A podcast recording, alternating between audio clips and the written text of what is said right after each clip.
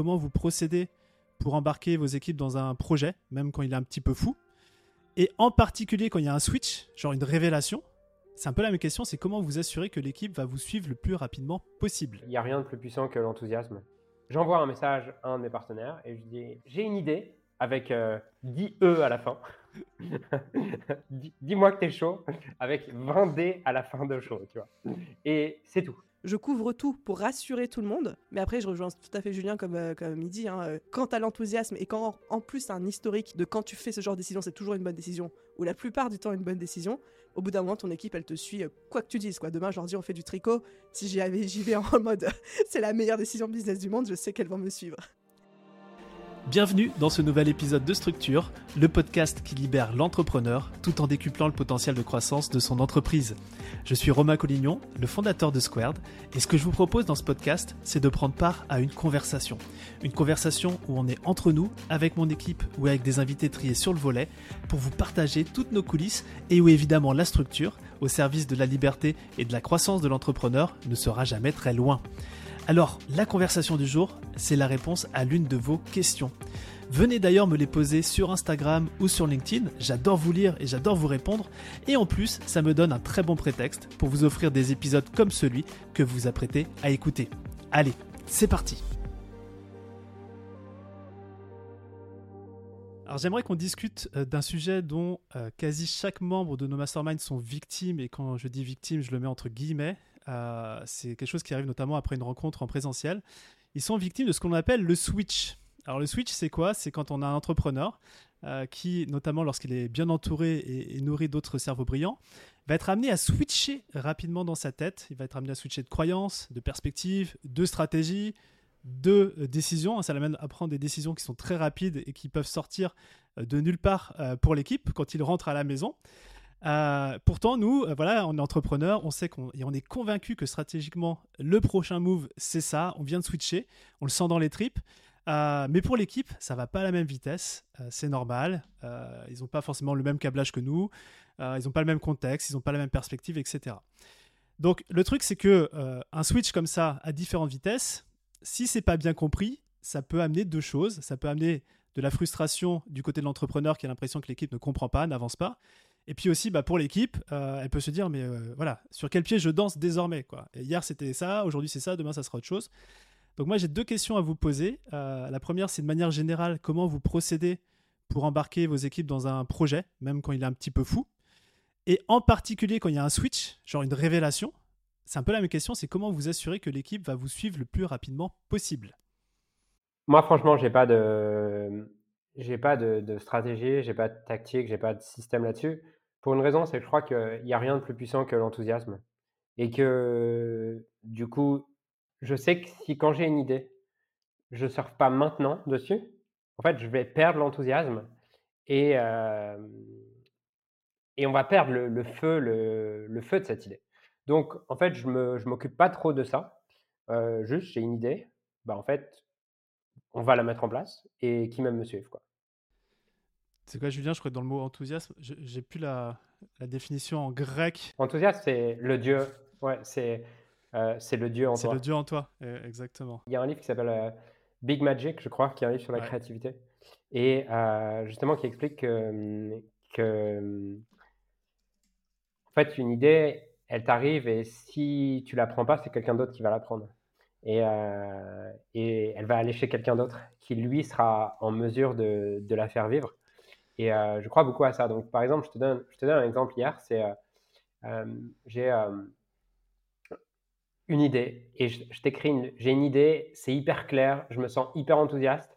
En général, je sens la pression et la tension monter dans les 2-3 jours avant. Et à un moment donné, je prends mon téléphone et là, je t'écris une page de vente de 2000 mots en, en, 25 minutes chrono sur mon canapé, sur mon, sur mon téléphone. Et là, je sais que l'idée, elle est vivante maintenant et je sais que c'est maintenant que je dois la pousser. Et par contre, c'est une idée vis-à-vis duquel j'ai besoin de quelqu'un. Euh, parce que le projet, je ne peux pas le lancer pour moi tout seul parce que ce n'est pas moi qui ai l'expertise. J'envoie un message à un de mes partenaires et je dis J'ai une idée avec 10 euh, E à la fin. Dis-moi que tu es chaud avec 20 D à la fin de chaud. Tu vois. Et c'est tout. Et j'attends, tu vois, j'attends qu'il me réponde. Il me dit, bah, vas-y, il faudrait déjà que tu me dises. Et en fait, mon enthousiasme fait qu'il a envie d'y aller même s'il ne sait pas ce que c'est. Et je pense que c'est ça ma magie. C'est que quand j'ai de l'enthousiasme, les gens vont me suivre quoi qu'il arrive. Et ça, c'est la première chose. Et deuxièmement, même s'ils ne me suivent pas, je m'en fous, j'irai quand même. J'irai juste avec quelqu'un d'autre. Et euh, c'est ce que j'ai appris il y, a, il cinq ans chez David Laroche. Cette phrase, elle m'a toujours parlé. C'est euh, le leadership, c'est quand tu vas même si personne te suit. Et il prend toujours cet exemple du restaurant où euh, quand on choisit des restaurants, il y a toujours un qui va aller au chinois, l'autre au thaï et le troisième à la pizzeria. Et si toi, tu es capable d'aller à la pizzeria, même si personne ne te suit, tout le monde finira à la pizzeria avec toi parce que le fait que tu iras, même si personne ne te suit, ça sécurise tout le monde. Génial. Enthousiasme. Euh, Big Magic. J'avais adoré ce livre aussi. C'est un livre d'Elisabeth euh, Gilbert. Je crois qu'il y a même un film. Alors, c'est pas Big Magic le film, mais je crois qu'il y a un film. non, c'est Mange Prix M. Elle est très connue pour euh, ce best-seller et qui a été adapté en film, effectivement. Donc, enthousiasme. Première clé livrée par Julien. Aline, de ton côté, comment ça se passe? Euh, je pense que les switches comme ça, ça fait partie du rôle d'un visionnaire, d'un entrepreneur, où on a des fois cet instinct euh, divin, spirituel, énergétique ou juste de talent, de talent qui fait qu'à un moment, on va se sentir appelé par une idée ou à un momentum, on va se dire, euh, il y a un truc, il faut faire ça maintenant tout de suite. Et c'est un espèce de sixième sens qui se retrouve chez tous les grands entrepreneurs, en fait. Et je pense qu'il faut se dire que c'est normal en termes de fonctionnement. Et je sais que nous, côté The Bee Boost, c'est un truc que j'annonce directement même pendant les entretiens d'embauche, en mode on est très structuré, tout est organisé. Par contre, moi, des fois, je peux te quitter le vendredi soir, revenir le lundi matin en point hebdo avec une idée, un, euh, suivi de projet sur ClickUp complet, et on a refait tout le plan du trimestre en un week-end. Et en fait, dans mon équipe, ils ont inventé une expression qui s'appelle faire une aline, parce que très souvent, ça m'arrive de débarquer en disant, bon les filles, il y a telle idée que j'ai eu ce week-end, j'ai déjà fait tout le plan, il n'y a plus qu'à dérouler. Et à ce moment-là, c'est mon rôle aussi de faire une histoire en fait. Je dis, je dis pas en mode c'est comme ça qu'on va le faire, point, vous n'avez pas de questions à poser. En fait, je leur dis pourquoi. Pourquoi est-ce que ça me semble être la meilleure idée, le meilleur moment? Pourquoi est-ce que ça me semble pertinent de euh, changer de direction par rapport à ce qu'on avait planifié euh, sur le trimestre, sur le semestre, etc. Et je fais toujours très attention à adapter mon discours euh, à tous les types de personnalités au sein de l'équipe. J'ai des personnes qui sont très sensibles à la créativité, au côté visionnaire, où là, juste bah, l'enthousiasme, les mots que je vais employer et mon énergie va juste les convaincre. Et j'ai d'autres personnes qui, elles, ont besoin d'être rassurées, de savoir que, qu'est-ce qui va se passer exactement et qui, pourquoi, comment, de comprendre les datas, de comprendre les raisons. Et là, du coup, j'ai aussi cet aspect-là dans mon discours. Donc, je couvre tout pour rassurer tout le monde. Mais après, je rejoins tout à fait Julien, comme, euh, comme il dit. Hein, euh, quant à l'enthousiasme et quand en plus un historique de quand tu fais ce genre de décision, c'est toujours une bonne décision, ou la plupart du temps une bonne décision, au bout d'un moment, ton équipe, elle te suit, euh, quoi que tu dises. Quoi. Demain, je leur dis, on fait du tricot. Si j'y vais en mode, c'est la meilleure décision business du monde, je sais qu'elles vont me suivre. Et elles vont dire à tout le monde, oh, Aline a fait une Aline. C'est ça, je peux pas, j'ai tricot. Je peux pas, j'ai tricot. Ça passera bien, c'est là. Euh, il y, a deux éléments euh, similaires dans vos deux approches, c'est l'enthousiasme et le, et le pourquoi. C'est vrai que du coup, Aline, tu nourris aussi le pourquoi c'est important, pourquoi maintenant, etc. C'est vraiment euh, charger, euh, charger les, batteries d'une idée ou d'un projet. Et ça, c'est hyper contagieux.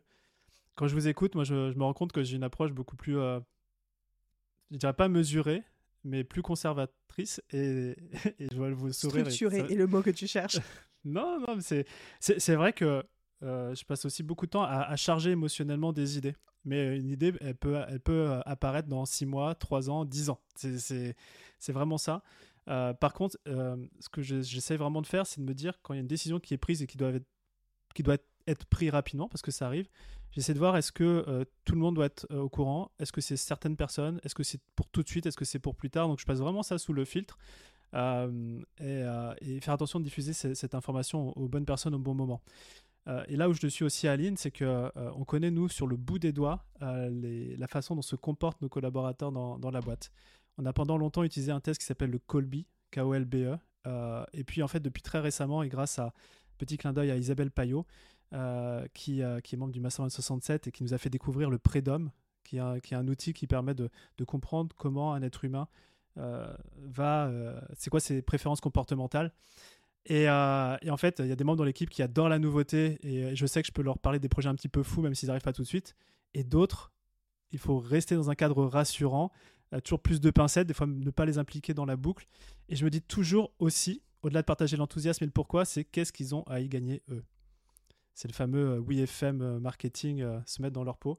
Donc moi, j'essaye vraiment de, voir comment une nouvelle idée va être perçue pour essayer de et tenter d'avoir une, adoption qui soit la plus, la plus grande possible et, tenter derrière aussi de, co-construire parce que je crois que quelqu'un s'embarque dans un projet quand il le co-construit aussi avec nous. J'ai juste envie de rebondir sur. J'ai une question hein, vraiment par curiosité. Quand tu dis euh, quand j'ai une bonne idée, je la partage pas à tout le monde parce que je sais qu'il y a des gens qui vont y être euh, sensibles positivement et d'autres sensibles euh, plus négativement. Est-ce que tu te sens à l'aise avec le fait de pas dire, de pas donner toutes les informations à toute ton équipe? Parce que ça, c'est une vraie question que je me pose parfois. Oui, bien sûr. Bah, d'une part, tu l'as partagé dans le précédent épisode, c'est le côté. je cherche aussi à préserver le focus de chacun. Donc, une nouvelle idée, c'est une prise de place dans, l'espace mental de quelqu'un. Et si, elle a, si cette idée, d'une part, elle est là, mais ça se trouve, elle sera même pas déclenchée. Euh, ça sert à rien entre guillemets de, la partager. Euh, et, après, je sais, euh, bah, vous connaissez tous euh, nos, coachs dans, les masterminds. Généralement, ils, aiment beaucoup les nouvelles idées. Et, moi, j'aime bien aussi leur partager l'idée pour avoir un, feedback. Est-ce que c'est une bonne idée, etc. Mais ils savent très bien que ça ne veut pas dire que ça va être implémenté dans, le mois, dans les trois mois qui arrivent, etc. et à comparer par, par rapport à des collaborateurs qui sont plus en back-office euh, pour qui en fait c'est surtout les systèmes, la structure, c'est le récurrent qui est important, c'est le run.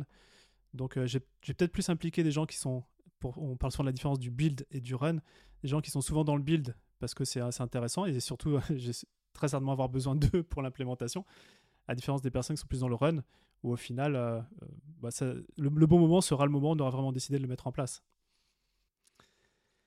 Eh ben écoutez, je crois qu'on a, fait le tour sur ce côté euh, Switch, encore une fois, avec des approches complémentaires différentes. J'espère que ça, vous inspire. Euh, j'aimerais terminer sur une, petite question, parce que c'est une question qu'on nous pose souvent dans les masterminds de Squared. Euh, la question, c'est qu'est-ce que vous y faites? Comment ça se passe à l'intérieur d'un mastermind? Il y a un côté des fois un petit peu mystique autour de ça. Et, vous qui les, vivez de l'intérieur, en, quelques secondes, vous répondriez quoi à cette question? Qu'est-ce qui se passe dans des rencontres mastermind? Alors, bien sûr, dans la limite de ce qu'on peut raconter, hein, parce qu'on peut pas tout raconter. Mais euh, si, euh, si, vous pouvez juste nous dire qu'est-ce qui se passe dans une rencontre?